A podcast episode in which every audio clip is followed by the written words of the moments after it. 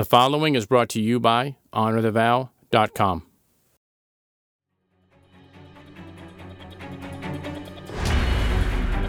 Welcome to Rapid Fire. In this arena, we not only want your marriage to survive, we want it to be thriving and passionate.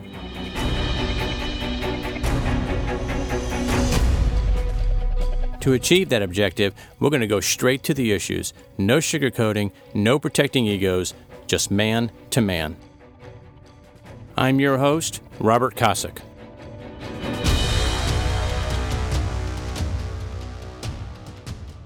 Welcome to episode 47 Commitment. In the biblical book of 2 Corinthians, the Apostle Paul has written a fairly strong letter to the church of Corinth. And in chapter 7, verses 8 through 10, Paul acknowledges the harshness of that letter and its purpose. Paul writes this Even if I caused you sorrow by my letter, I do not regret it. Though I did regret it, I see that my letter hurt you, but only for a little while. Yet now I am happy, not because you were made sorry, but because your sorrow led to your repentance. That's a powerful statement to make. So, in the spirit of those verses, in this episode, I want to be a bit more direct and hopefully I will get under your skin a bit. Not because I want to annoy you, but because I want you to have a great marriage. Today's topic is commitment. Commitment is not only about honoring a promise, it is also about your attitude in fulfilling that promise. Your commitment is also the direct outward expression of your integrity. Integrity is doing what is right, even when no one is watching, and fulfilling a promise, even when the recipient of that promise doesn't deserve it. Commitment is honoring your word for no other reason than because you gave your word. If I sound a bit hot under the collar, it's because I am. I deal with couples all the time who have no clue what commitment is. To them, commitment is tied to all kinds of conditions. To them, commitment is a contract, meaning they will do whatever they promised when and only when their spouses fulfill what they promised. That approach is a recipe for disaster.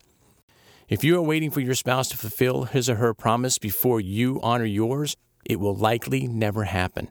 And even if it does, his or her actions will probably come up short of your expectations anyway. For argument's sake, let's assume your spouse does everything you want the way you want it. My guess is it will still not be enough because we tend to get complacent with status quo, and over time, status quo just doesn't have the same impact as it did when it first began. So, what's the solution? The solution is to do what you promised and do it with a servant heart, meaning be thankful that you even have the opportunity to fulfill that promise. Let me give you an example of what true commitment looks like.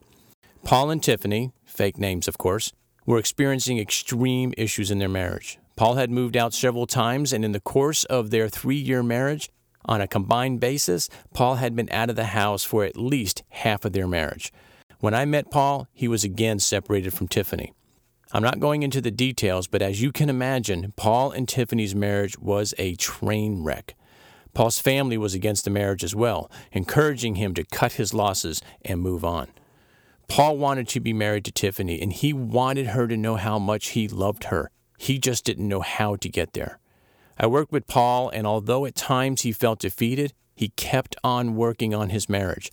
No matter how hard it got, Paul was not going to give up. When Paul and Tiffany got married, Paul gave his word that he would never leave her, and he was committed to honoring that promise.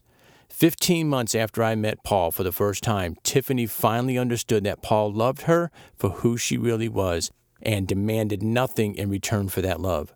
She had no choice but to love him back the same way. Today, we are five years down the road, and Paul and Tiffany are still going strong. But it never would have happened had Paul not understood what commitment really was.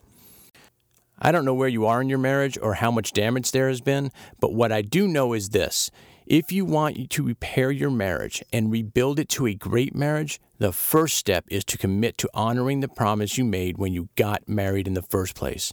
To be there for each other through all and every event, good, bad, or otherwise.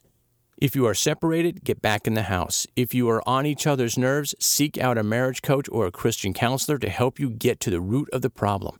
If you need to be forgiven or to forgive, do so. Do whatever it takes and never give up. Let me tell you, I am so tired of hearing people talk about how hard marriage is. Marriage is only hard because we make it hard. So stop whining about and focusing on all the things you think you don't have in your marriage and start focusing on and praising your spouse for the good things in your marriage and begin to build it up from there. If you decide to never give up, you will be forced to come up with solutions because neither one of you is going anywhere. And if you're not going anywhere, then you might as well learn to deal with those things that have caused you to think about leaving in the first place. Commitment is about integrity. Will you or will you not honor the promise you made to love your spouse unconditionally until nothing short of death separates you? Learn the true meaning of commitment, and you will be well on your way to rebuilding your marriage into the marriage you've always wanted it to be.